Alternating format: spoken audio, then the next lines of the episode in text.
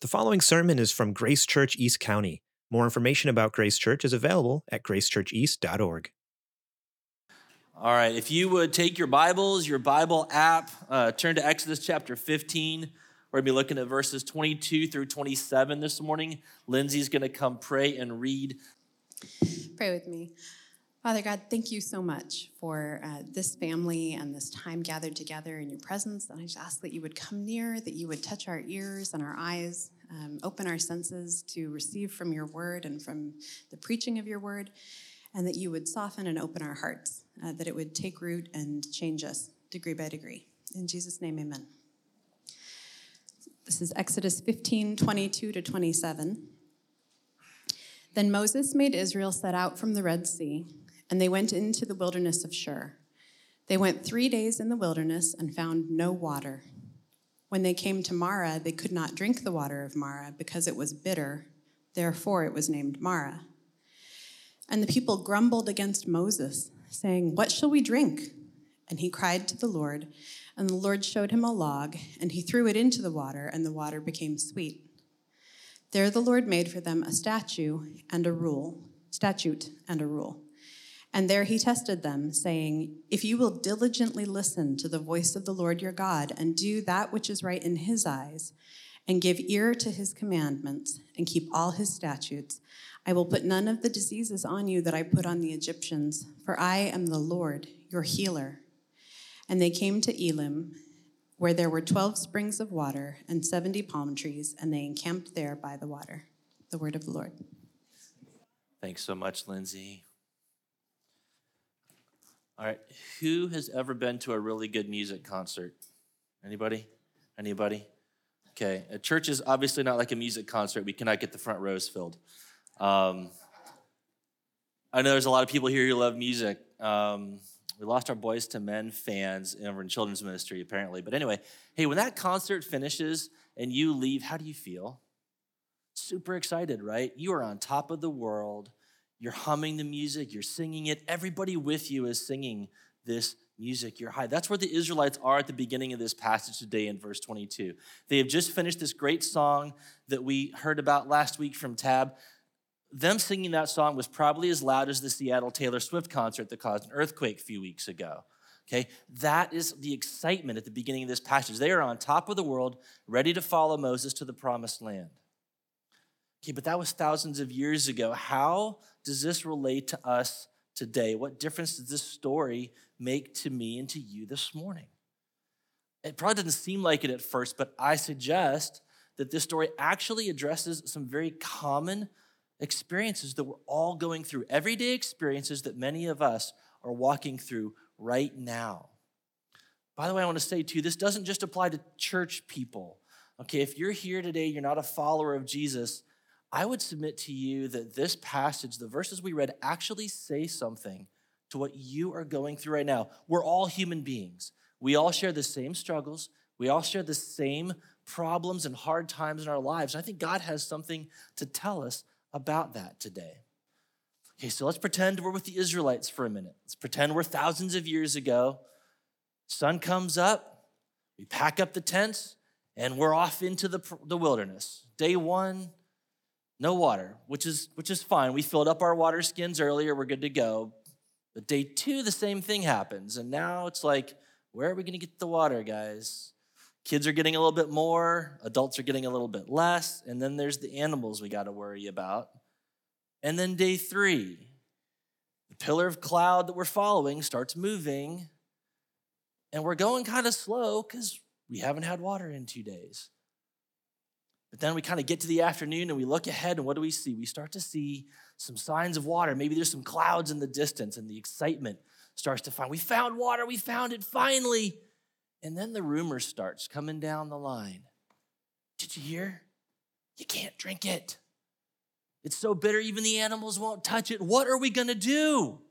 Moses, what have you done to us? What are we gonna drink?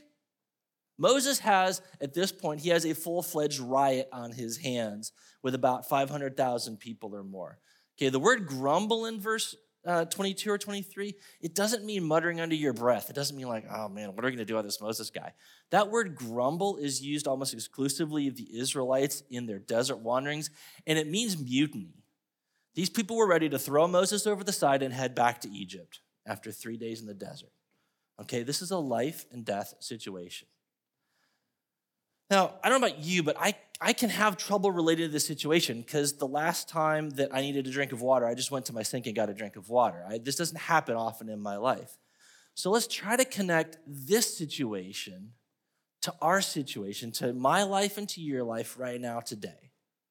Okay, that song of praise Israel was singing, that's me at the end of an awesome service on a Sunday morning, right?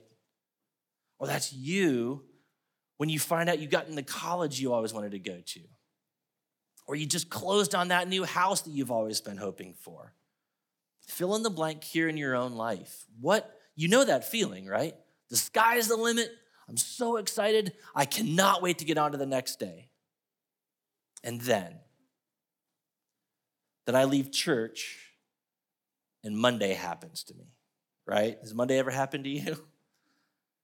You get to college and it's hard to find new friends. It just doesn't work out the way you thought it would. Or the appliances in your home start to break. Okay, that happens. Your hours get cut at work. You don't know how you're going to afford your next rent payment. The doctor calls. It's cancer. You guys making this connection now between the Israelite situation and ours? Those things that happen in our lives are just like the Israelites showing up at Marah and not finding any water to drink. They're unexpected, they're disappointing, they can even be soul crushing. So I hope you're starting to see that this story has something to say to us today. Now, it's bad enough when just normal life gets hard, right? Life is hard for everybody. Appliances break, people get sick, financial problems, that happens to every human being in the world. What about when it's hard because we're following God? I mean, that's why the Israelites were in the wilderness in the first place. Back in chapter 13, we're told that God led them to the wilderness to protect them from harm, to care for them. They're in the wilderness because God led them there. Just let that sink in for a minute. They're in the wilderness because God led them there. So at this point in the story, I kind of hope you're, hope you're asking, like, what's going on? True that God led the people to Marah, why wasn't there water to drink? Isn't that the question that I ask in my life when things get hard? And maybe you guys do too. In difficult times in my life, I ask, what is happening? Why is this happening? I think God's going to take the second half of this passage. He's not going to answer the question, but I think He's going to interpret it for us. He's going to explain what he's doing for us. And I'll be honest, it's, it's kind of hard for me to understand what he's teaching here, the way this passage is put together. So, so let's walk through it together. And I hope that you guys will see with me what his message is. So look back down at the passage starting in verse 25. Look at, look at chapter 25, uh, sorry, chapter 15, verse 25, and let's read it together. There, there at Marah, the Lord made for them a statute, made for them a rule, and there he tested them, saying, if you will diligently listen to the voice of the Lord your God and do that which is right in his eyes, and give ear to his commandments and keep all his statutes, I will put none of the diseases on you that I put on the Egyptians, for I am the Lord your healer. So here's what I think God is doing in this event based on those verses.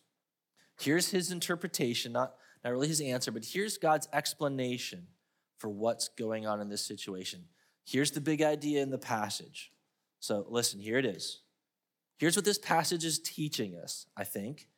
We live out genuine relationship to God by obeying his words. We live out genuine relationship to God by obeying his words. One of the things we do in the military a lot is plan. We love to plan. We plan everything in the military. When we're doing planning, we start with something called assumptions. Those assumptions are, are critical to executing the mission. With, if we don't get those right, the mission's gonna fail. And here's the catch on those they usually don't tell us what they are. We have to go figure them out for ourselves. Often we call them implied assumptions or things like we got to go figure out what they are.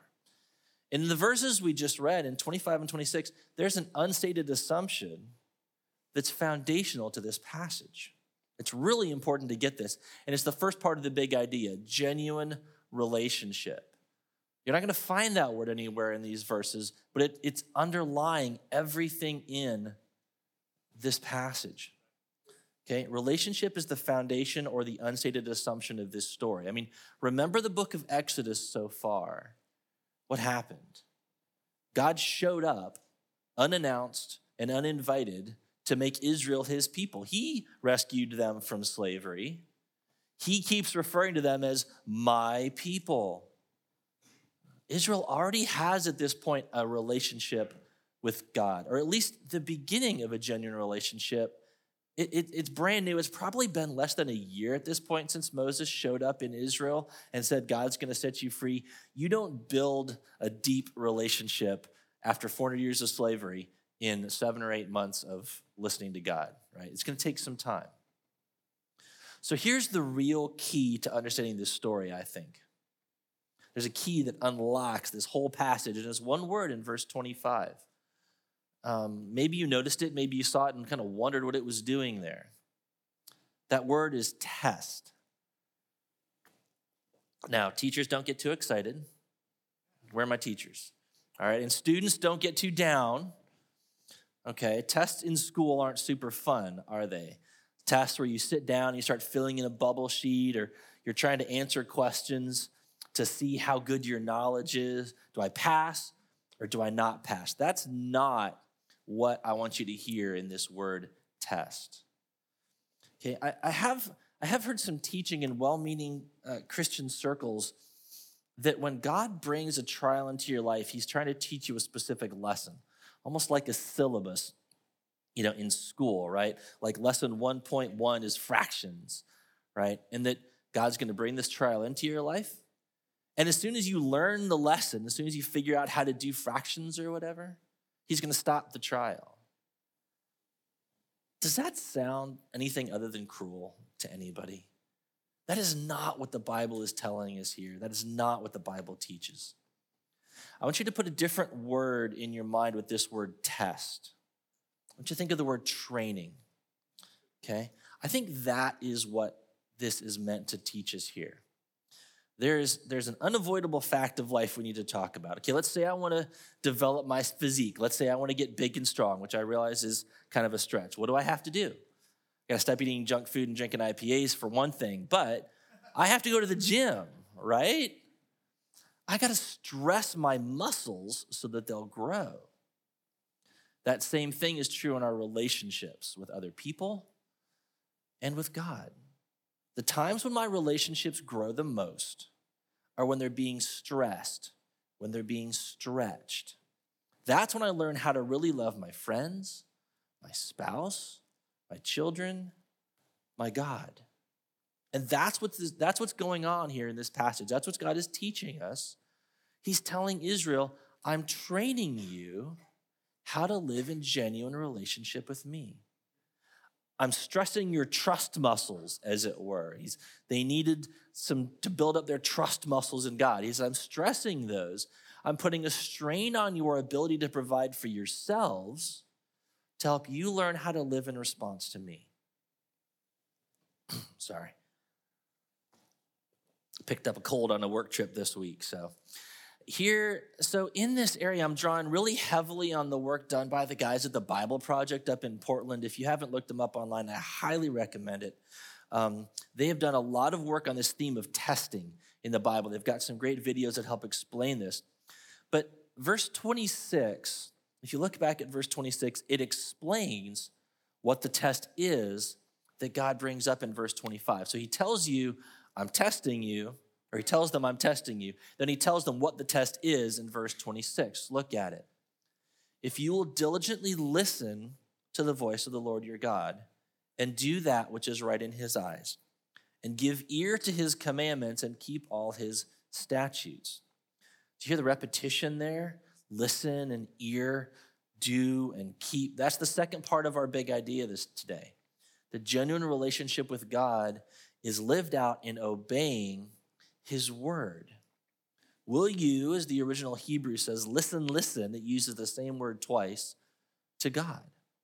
Will you do what is right in his eyes? That's the test. And God's testing is primarily an invitation. It's an invitation, not a graded exam. All right, that's how I want you to think about this testing. It's an invitation to us, not a graded exam. It's asking his people to rely on his generosity, to give up our own ways of creating security for myself, and to depend on God. God can't just tell us what, He can't just tell us what to do. Like, here's what you need to do, any more than I can get big and strong by watching TikTok videos of people going to the gym. I gotta go. I have to go to the gym. I have Israel needed to be tested. They needed to be trained how to live this way with God. So do I, and so do you. Um, it really makes sermon prep easy when a passage illustrates itself. And that's what we see in verse 25. It comes right before the instruction.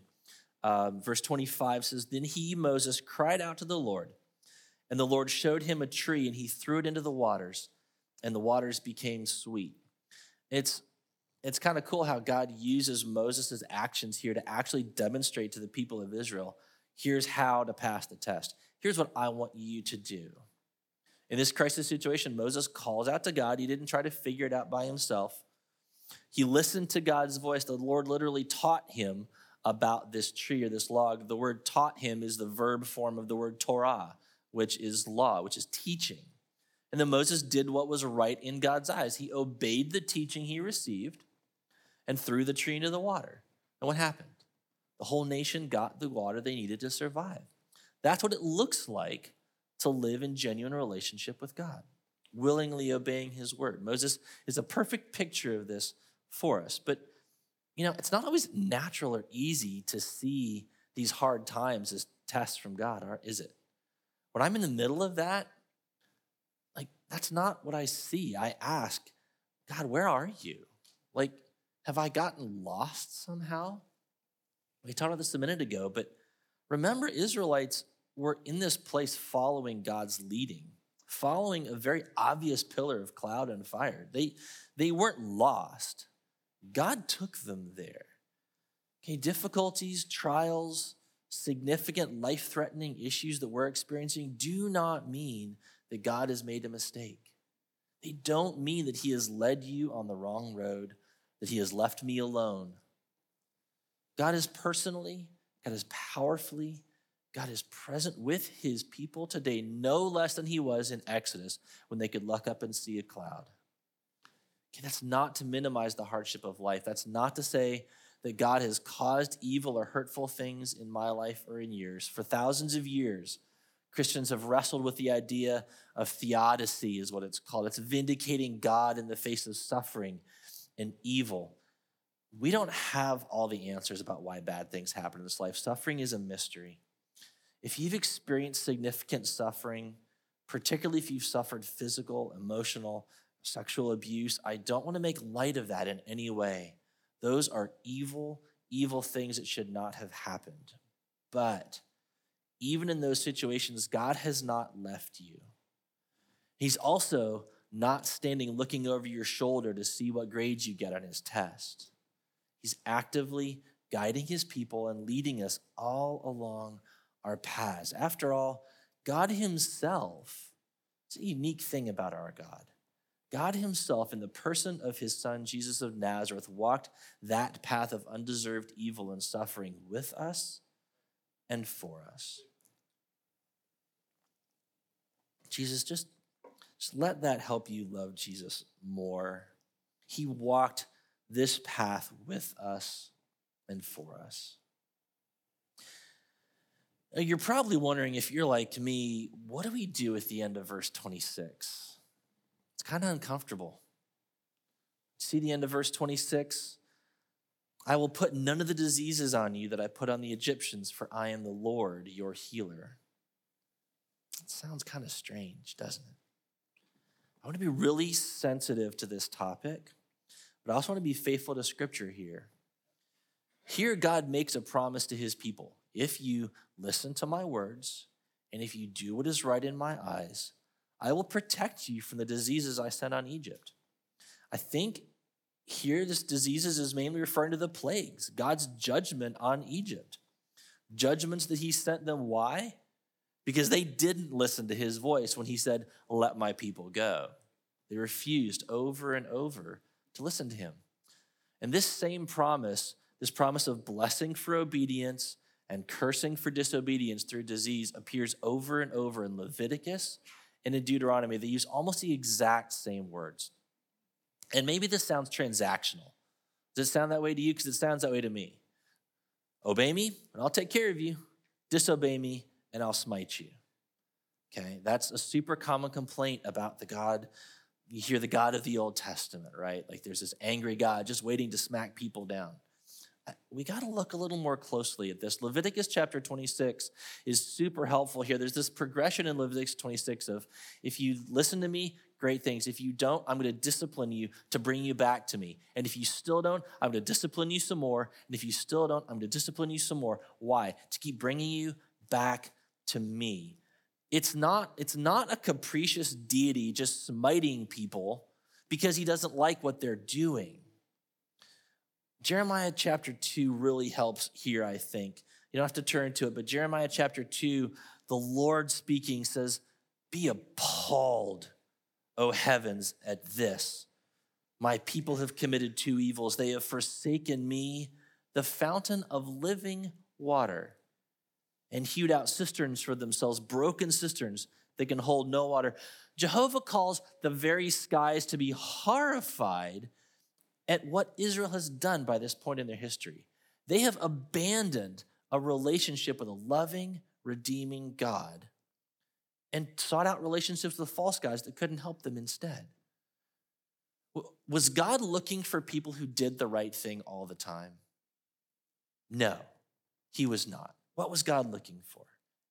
He's looking for people who loved him with all their heart, all their soul, and all their mind. And he was going to do what he needed to do to bring his people back to himself. That's, that's what's going on here.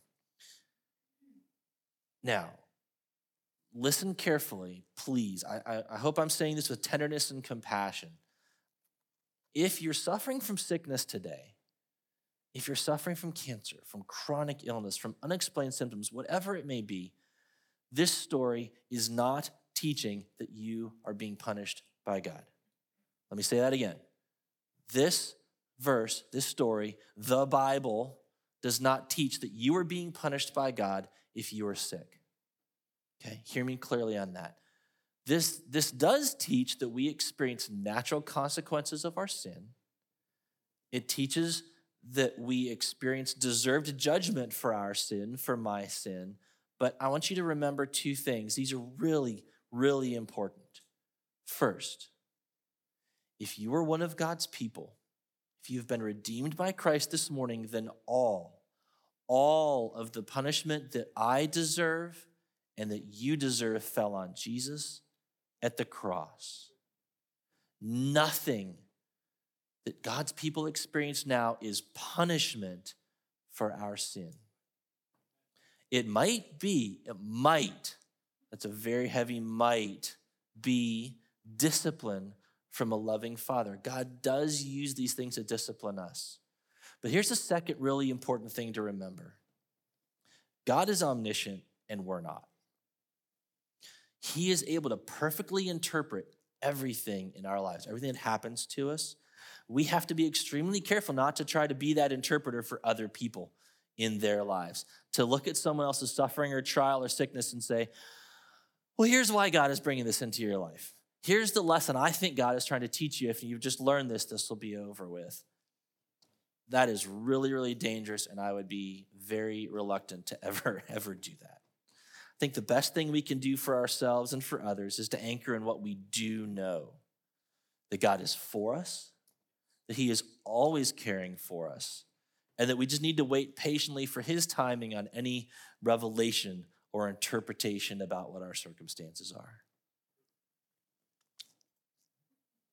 Okay, so I feel like I feel like that's a lot of words. What what are we supposed to take away from the story this morning? Okay, how can we apply that big idea that genuine relationship with God is lived out by obeying his words? Uh, I think here's three brief ideas, three, three ways that we can go apply this story from thousands of years ago to our lives today. First, love God's word. The first way to apply this is to love the word of God. If we're supposed to listen to his voice, where do we where do we hear it? We hear it mainly mainly through the Bible, through his word, God's revelation of himself to his people over thousands and thousands of years. Commentator John Sailhamer says of this passage, God's instruction will be sweet to them and satisfy their thirst. I love that. Over and over through the Psalms, the authors speak of their love for the Torah, God's instruction to Israel. Just, just listen to a couple of these verses. Psalm 119, 97, and these are in your in the note sheet as well. Oh, how I love your law. It is my meditation all the day. Or Psalm 19, verse 10. More to be desired are your words than gold, even much fine gold, sweeter also than honey and the drippings of the honeycomb. Is that how is that how I think of the Bible? Is that how, how you do? Is better than the best meal I can imagine? It's better than, you know, a prime rib or a great pizza or whatever your favorite meal is. Do we think of the Bible, of God's word, as more valuable than all the wealth in this world? If I, if you really want to live into a genuine relationship with God, this is where it starts with a genuine relationship with His Word. Listening, meditating, treasuring, hearing God's voice in this book every day. That's the first thing. Love God's Word. Second, look to Jesus. You know, I'm drawing this uh, cut it out of here, but Hebrews chapter 12, the first few verses are a good meditation later on today or throughout the week. Look to Jesus. Listen to the voice of the Lord your God and do that which is right in his eyes. Verse 26. How are you doing with that? Pretty good? Yeah, I'm not. I mean, on a good day, I might be able to kind of listen to God's voice and kind of do what he says on a really good day. But when a hard day happens, when life gets rough, I need some sort of provision from God to help me do this because I am not doing this on my own. Just like Israel needed provision from God to drink the water at Marah. And what is that provision? That provision is Jesus. That provision is Jesus, the better Moses who lived out this genuine relationship to God for 30 years here on earth perfectly. As he began his public ministry, Jesus went into the wilderness. He was fasting and praying for 40 days, being tempted by Satan to provide for his own needs. Instead, Jesus listened to and quoted from his father's words in the Torah of Moses. And on the last night of his life, Jesus found himself alone in a life threatening situation, confronted by his father's instructions to take on himself the judgment for the sins of his people. Like Moses in our passage, Jesus cried out to God for deliverance.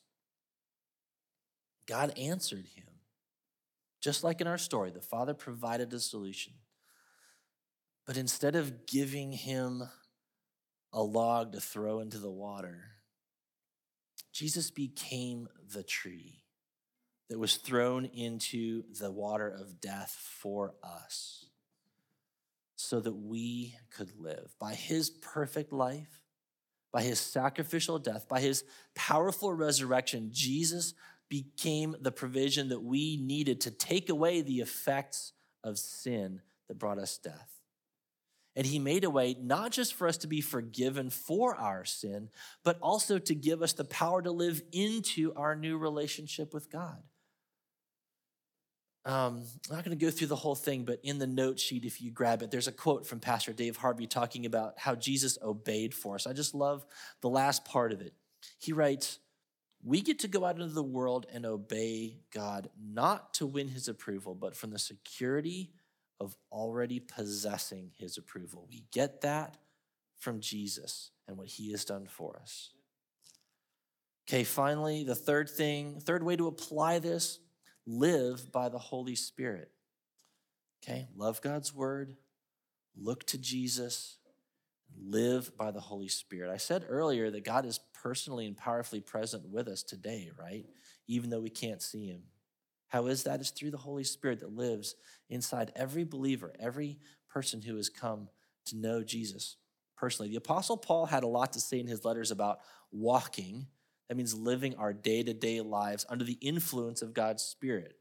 I mean, think about it. If I'm in a close relationship with a person, say, you know, say a good friend or, or my spouse, don't I want to have that person's desires influence me in the way that I live out my day to day? I want to live kind of looking to them, kind of listening to them a little bit. And here's a couple verses from Paul's letter to the Galatians.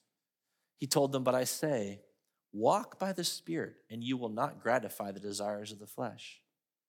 If we live by the Spirit, let us also keep in step with the Spirit. You know, I love love watching the grandparents or the parents the little kids in this room. You know, so those little kids trying to keep up with grandma or grandpa as they walk down the walk downside. Their little legs are going so fast. They're trying to keep in step with their parent or with their grandparent, right? That's what Paul's asking us to do here. Keep in step. The Spirit has got us by the hand. He's leading us. He's asking us to just keep in step with the Spirit. Just keep walking with Him. Okay, Israel watched that pillar of cloud and fire as they walked through the desert. We need to do the same thing. Live every day watching for the way the Spirit's going and keeping in step with Him. Well, how did the story end for the Israelites? Verse 27 They came to Elim, where there were 12 springs of water and 70 palm trees, and they encamped there by the water. Um, this picture of just abundance. There was a there was a spring for every one of the tribes, plenty of shade. This was a great place to be. Happily ever after, right? No. I know Tab has said this is our last sermon in Exodus for a while. We're going to come back to it early next year. But the next time we meet Israel, we're going to see that they have a long way to go to get to the promised land. This will not be their last test. The next two chapters, the next two passages we read are going to be two more tests for the people of trusting in God. This will not be their last training session in how to live in a genuine relationship with God. And friends, we have a long way to go to the promised land, too. Uh, there's a lot of desert between where we are today and the coming of the new creation. Every day of our lives is an opportunity for us to deepen our relationship with this God who loves us that we've been seeing in Exodus. That's been the point of what we've done so far in Exodus. Behold your God, right? We've seen this God. Every day is a chance to live out that relationship we have with Him by listening to His voice and obeying His word, not by trying harder, not by gritting our teeth, not by doubling down on our hard work. Instead, every day is an opportunity for us to depend on the finished work of Christ for us to live in the power of the Holy Spirit, the living water who has been poured out on us. So, Rick, the band can come back up here. Those who are serving the Lord's Supper can prepare the elements. And as, as they come, let's just let's take a few quiet moments this morning. What, what is it for you that has you asking, what is happening? Or why is this happening? What is that thing? What might be one way that living more deeply into your relationship with God would be a response to that trial or test? Is there, is there one particular part of application, loving God's word, looking to Jesus, or living in the spirit where God is speaking to you today?